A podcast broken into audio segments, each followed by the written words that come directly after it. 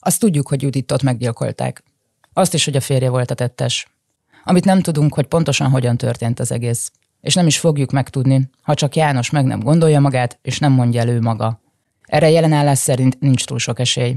Hogy mi történt attól a pillanattól kezdve, hogy János megérkezett a Moson Magyaróvári rendelőhöz, ahol Judit dolgozott, csak valószínűsíteni lehet az ismert tények és bizonyítékok alapján. Mondjuk azt, hogy itt állok, ez már csak akkor kezdene engem mondjuk így érzelmileg erősen megérinteni, elkezdenék belegondolni, hogy, hogy akkor itt mi volt, meg ott a rendelőnél, vagy a, a házban, ami történhetett, az, az, az, az már durvább.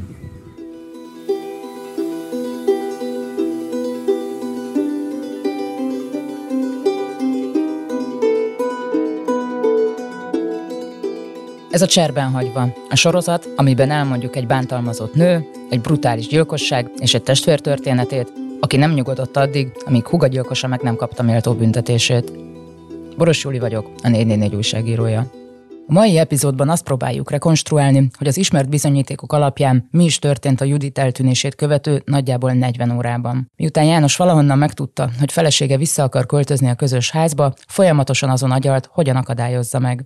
Járt a jegyzőnél is, hogy megkérdezze, van-e mód arra, hogy Juditnak megtöltsák, hogy a házba lépjen. Keserűen vette tudomásul, hogy erre nincs törvényes lehetőség. János nem akarta, hogy Judit beköltözzön, nem akarta, hogy a gyerekek a feleségéhez kerüljenek, és azt sem akarta, hogy a közösen szerzett vagyonon osztozni kelljen. Hogy pontosan mikor határozta el, hogy végez Judittal, nem tudjuk. Ami biztos, hogy a gyilkosság előtt elment a helyi boltba, és sósavat vásárolt. Ezt az eladó mondta el vallomásában. A kérdésre, hogy korábban is vette náluk sósavat, határozott nemmel válaszolt. Kedd délután, 2014. május 27-én János azt mondta a fiának, elmegy vásárolni, mert nincs otthon semmi kaja. Autóba ült és a város felé vette az irányt. Aznap Judit sokáig dolgozott. A külvárosi kis utcában, ahol a rendelőt bérelte, napközben se nagy a forgalom, ilyenkor pedig már a madár se járt arra. A bejáratra rá se lehet látni az utcáról. Már majdnem nyolc óra volt, amikor utolsó páciense megköszönte a kezelést, és az ajtó felé indult. A kocsiához ment, beült, majd rápillantott az órára. 7 óra 56 perc volt. A parkolóban senkit se látott. Elfordította a kulcsot, és elhajtott. Judit aznapra végzett, indulni készült. Mielőtt kiment az épületből, bekapcsolta a riasztót, pontosan 8 óra 4 perckor. Férje akkor már az udvaron várhatta, valószínűleg valahol elrejtőzve. Hogy ezután pontosan mi történt, nem tudjuk. Csak azt, hogy a bíróság bizonyítottnak látta, hogy János előre eltervezte a gyilkosságot, azaz azért vártott rá, hogy megölje. Szilárd Judit testvére így írta le, mi történhetett. Szerencsés véletlen ugye, hogy az az orvos, akitől a Judit a rendelőjét bérelte, ő visszament a rendelőbe később, mert ott, ott hagyta a, a felesége a pulóverét, és azért felugrott, és akkor ő, ez az orvos látott két autót, a hugomét, meg egy másikat az udvaron. Tehát azt tudjuk, hogy az az autó, ami a másik autó volt, az, az egy olyan szögbe állt meg úgy, hogy a másik autó ne tudjon kihajtani. Valószínűsíthetően az történt, hogy ez alatt a pár perc alatt a férj behajtotta az ő autójával, elállta a Judit útját, és akkor valami módon végzett vele. És mit tett ezután? Uh, utána uh, ugye hát bepakolta az autóba. Hogy hogyan végzett vele, soha nem derült ki. Judit biztosan keményen küzdött az életéért, nem lehet kizárni, hogy János keze a küzdelem során tört el. A gyilkosság után János az autója csomagtartójába tette felesége élettelen testét, és elindult vissza Darnózselibe. Amíg János távol volt, kisfia hétszer is hívta. Azért kereste, mert éhes volt a foci után, nem volt otthon vacsora, és szerette volna tudni, mit fognak enni. Háromnegyed óra telt el úgy, hogy nem válaszolt kisebb gyereke hívásaira. Aztán háromnegyed kilenc körül végül felvette, és azt mondta, rendel neki pizzát. Meg is próbálta, de addigra a közeli pizzéria már nem vett fel rendelést. Valamikor körül tért vissza az orvos, Jánosnak a gyilkosság és a pizzarendelés után valószínűleg el kellett rejtőznie. Májusban hosszúak a nappalok, ezért János úgy tervezte el a gyilkosságot, hogy mire visszaér Darnózselibe, már sötét legyen. Így is lett. Amikor a faluba ért, már szinte mindenki otthon tett vett. Szilárddal ellátogattunk a Darnózseli házhoz. Ő így írta le, hogy is néz ki a helyszín. Darnózseli, Hunyadi utca, és itt az utca vége felé van egy zöldre színezett családi ház, ami a 90-es évek vége felé épült. Egy pincével rendelkező családi ház, aminek van egy tetőtere is, illetve az udvarban csatlakozik hozzá, vagy hát nem csatlakozik, de mögötte pedig van egy, egy ilyen hús előkészítően füstölő kialakítva. A garázsnak a lejárója az utcáról nem látszik, hanem az az épület hátsó feléről van, és ezért is a, a, a vád szerint ugye maga a feldarabolás az a, ugye a pincében történt, és oda, ha az ember itt bemegy ezen a tolókapun, vagy ezen a kapun, akkor ugye hátulra kell beállni az autóval, tehát az utcáról igazából az autónak csak egy nagyon-nagyon kis része látszik, ha látszik egyáltalán. Azt én hallottam annak idején, hogy a falusiak beszélték, hogy azon a napon, amikor ez a szörnyű bűncselekmény történt, akkor a, a, sokáig látták, hogy a pincébe ég a villany. Ha itt nézzünk, akkor látható, hogy itt a pincei ablakok ugye az utca felé néznek, tehát mondjuk ez egy árulkodó jel volt, hogy valami olyan történik, ami általában nem szokott. És hogy van a pince, és akkor van egy külön épület, ami meg a füstölő. Igen, igen, igen. De ugye ott a hátulról, ha kimennek a tehát magáról, hogy az utcáról gyakorlatilag, hogy ott történik-e valami, mert ugye azt nem látjuk mi sem ezt a, az utcáról ezt a füstölőt, azt onnét lehet látni, mondjuk, hogyha a jobb oldali szomszédhoz be tudnánk menni, akkor az ő udvaráról azt lehetne látni. János már már megszállottan ügyel a rendre és a tisztaságra, ezért aztán mindig pedánsan leparkolt. Ezen a keddi estén azonban áthajtott az udvaron, fel a szépen zölden tartott pázsitra, közel a ház alaksorában kialakított húsfeldolgozó kisüzemhez. Úgy gondolta, itt senki nem fogja látni, mit emel ki a csomagtartóból. Nem volt szerencséje. Volt ugyanis valaki, aki annak ellenére, hogy már hajnali fél egy volt, ébren volt, mert felébredt újszülött kisbabája. Ez a valaki, aki később az ügy egyik védett tanúja lett, a szomszédból nézte végig, ahogy a férfi valami nehezet vesz ki a kocsiból. Észrevette azt is, hogy János apja, aki fiakert szomszédja volt, megjelent a közös kerítésnél, és azt kérdezte fiától. Sikerült? Minden rendben? Nehéz elképzelni, hogy az apa nem tudott arról, hogy János mire készült. Nem azt kérdezte tőle, hogy merre járt, mit csinált, miért állt be a füstölő elé. Azt is nehéz elképzelni, hogy minden éjszaka a közös kerítésnél áldogál. De ott állt, és egyszerűen csak annyit kérdezett fiától, hogy minden rendben mente.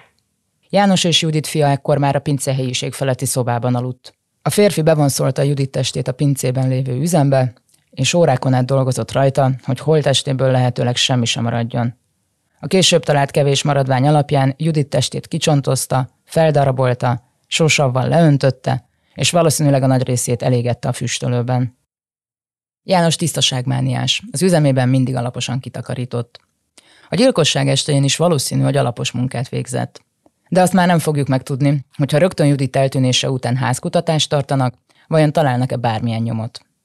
A gyilkosság és a házkutatás között ugyanis több mint egy hónap telt el. Akkor már semmit sem találtak az üzemben. Jánosnak majdnem összejött a tökéletes gyilkosság.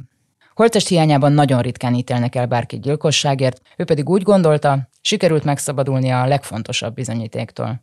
Csak hogy amikor Szilárd bejelentést tett a Moson Magyaróvári rendőrségem, és felhívta egy nyomozó figyelmét arra, hogy eltört János keze, felhívták a férfit. Bár még nem gyanúsították semmivel, János félhetően a telefonhívás hatására döntött úgy, hogy megszabadul attól a kevés bizonyítéktól is, amit valahol addig rejtegetett. Mindez másfél nappal a gyilkosság után történt, május 29-én, dél körül. A falu utolsó házaitól egy kőhajításra kezdődik a zselirét. Bár a réten átfutó autónyomok alapján egyértelmű, hogy viszonylag gyakran hajtanak itt át a helyiek, János valamiért nem érezte kockázatosnak, hogy Judit összeégett maradványaitól itt szabaduljon meg. Egy zsákba tette azt a keveset, ami felesége holtestéből maradt, és a fűvel magasan benőtt réten kiszórta. Most itt Darnózseli határában a Győr felé eső részen vagyunk. Itt egy nagy tisztáson egyébként gyerekkorunkban, de nagyon sokat jártunk ki focizni. E, látható, itt elég széles nagy területek vannak, meg voltak annak idején még itt ilyen tavak is, amiben fürödni lehetett, ez most már nincs meg. Ugye itt megy el a mennyi lehet ez? 6-700-800 méter, ugye itt megy a Szigetközi út, ami ugye egy aszfaltos út, és Győrtől megy egészen Moson-Magyaróvárig, és ez a Hédervár felüli részen vagyunk, ahol ez a réthez mondjuk egy 500-600 méterre ugye már házak vannak, és itt van egy ilyen földút, amin általában azért látszik, hogy itt ez nem egy benőtt, tehát gyakran közlekednek ezen. Sőt, majd amerre menni fogunk tovább, mert ugye most a műútról jöttünk le, és a, a, elmegyünk majd erre hátrafelé, ugyanis nem a főúton közlekedve jött ide kiszórni a maradványokat a gyilkos, hanem itt a kertek alatt minél kevesebben lássák meg délbe. Ugye az, hogy ő délben egy ilyen kiszórást vállalt, az ugye ez már egy kényszerreakció volt, tehát nem az előre megtervezett mondjuk így munkamenet volt, hogy ilyen rossz szóval éljek, hanem mert kapott egy telefont ugye a rendőrségtől, hogy én bejelentést tettem, és azokat a maradványokat, amit ő még nem tüntetett el, addig-addig a házából azt el akarta tüntetni, és hát ez volt a legközelebbi, mert a, majd elmegyünk akkor ezen három-négy percre a kertek alatt autóval, ugye oda tudunk érni a, a, az ő házához. Tehát ez maga ez a rész, ami itt van, hogy ugyan vannak házak, meg ide rá is lehet látni, viszont azért a, a bokrok meg a fás részek azért ezt valamennyire védetté teszik. Ha még ehhez hozzáképzeljük a másfél vagy egy húsz magas füvet, akkor azért ez egy kvázi viszonylag jól védett terület, de szerencsére nem volt annyira védett, hogy ne lehetett volna látni az, ami itt történik. De aznap János nem volt egyedül a rétem. A távolból egy falubeli meglátta és felismerte. És miután aznap este a tévéből megtudta, hogy Judit eltűnt, gyanú ébredt benne. A helyiek tudták, hogy mennyire elmérgesedett a házaspár viszonya, és a szemtanú szerencsére úgy érezte, jobb, ha elmondja a rendőrségnek, hogy mit látott. Ha nem teszi, szinte biztos, hogy Jánost soha nem ítélik el a gyilkosságért. Itt van egy ilyen gázfogadó állomás, és a, a leírásban a védett tanú egyébként valahol itt a gázfogadó állomás területén állt meg autóval, és onnét látta azt a részt, amikor ugye a, a akkor még csak vádlott, ugye azóta már ténylegesen ítélt gyilkos, itt kiszórta a maradványokat.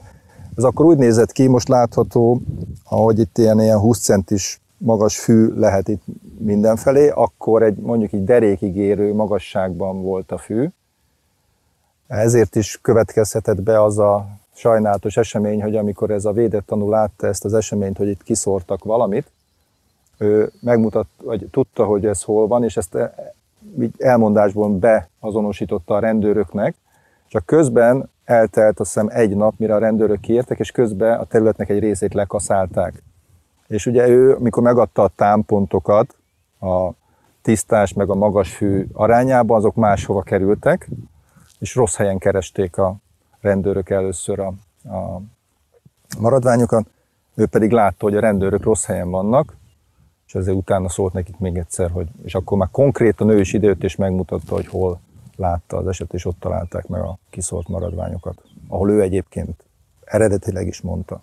Ugye ő azt látta, hogy valaki, vagy nem valaki, hanem pontosan beazonosította ugye a akkori vádlottat, majd később a elítélt gyilkost, hogy egy ilyen fekete, ugye ez az 50 vagy 100 literes ez a műanyag zsák, hogy azt így a feje fölé tartva szór ki belőle. Valószínűleg nem egy maréknyi anyagot vitt a, a zsákba, hmm. e, viszont csak ennyit találtak meg. Tehát azért az, hogy itt e, állatok járkáltak, kaszáltak, meg minden, tehát nagy valószínűséggel itt e, egy csomó olyan anyag, hát maradvány eltűnt, ami egyébként annak idén még itt volt. Egy erdős rész van, meg minden, tehát ide biztos, hogy rákcsálók, kisállatok, tehát itt, és ugye sajnos hát a, a húst azt egyből kiszagolják. Judit tehát így végezte. A férje csomagtartójában, aztán egy szemetes zsákban, aztán egy réten. A rendőrök végül, mikor másodjára átkutatták a zselirétet, találtak pár darab húst. Ezekről később kiderült, hogy Judit szívének és tüdejének a maradványai voltak. Ha a rendőrség valamiért még pár napot késik a rét átkutatásával, vagy ha több állat jár arra, lehet, hogy ennyit sem találtak volna, és János megúszta a felesége meggyilkolását. Miután az orvos szakértők megállapították, hogy emberi maradványokról van szó, amelyek 99% hogy Judit maradványai, már nem eltűnés, hanem gyilkosság ügyében nyomoztak. Június 13-án, több mint két és fél héttel a gyilkosság után őrizetbe vették Jánost. Az viszont még hat évébe telt a magyar igazságügyi rendszernek, hogy a férjet el is ítéljék a szörnyű tettéért.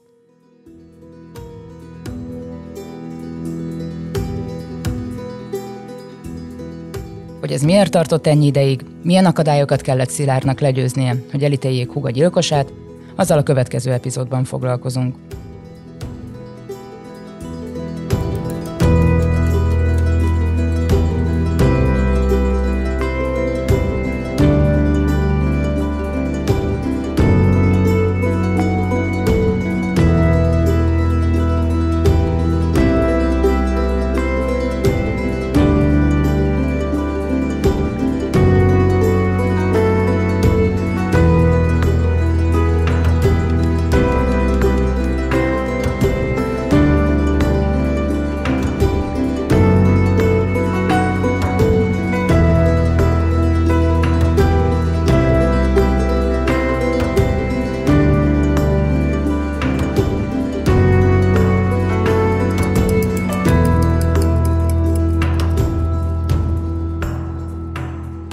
Cserben hagyva a 444 podcast sorozata. Írta Boros Juli és Csurgó Dénes. Vágó Botos Tamás és Csurgó Dénes. Címlapkép Kis Bence.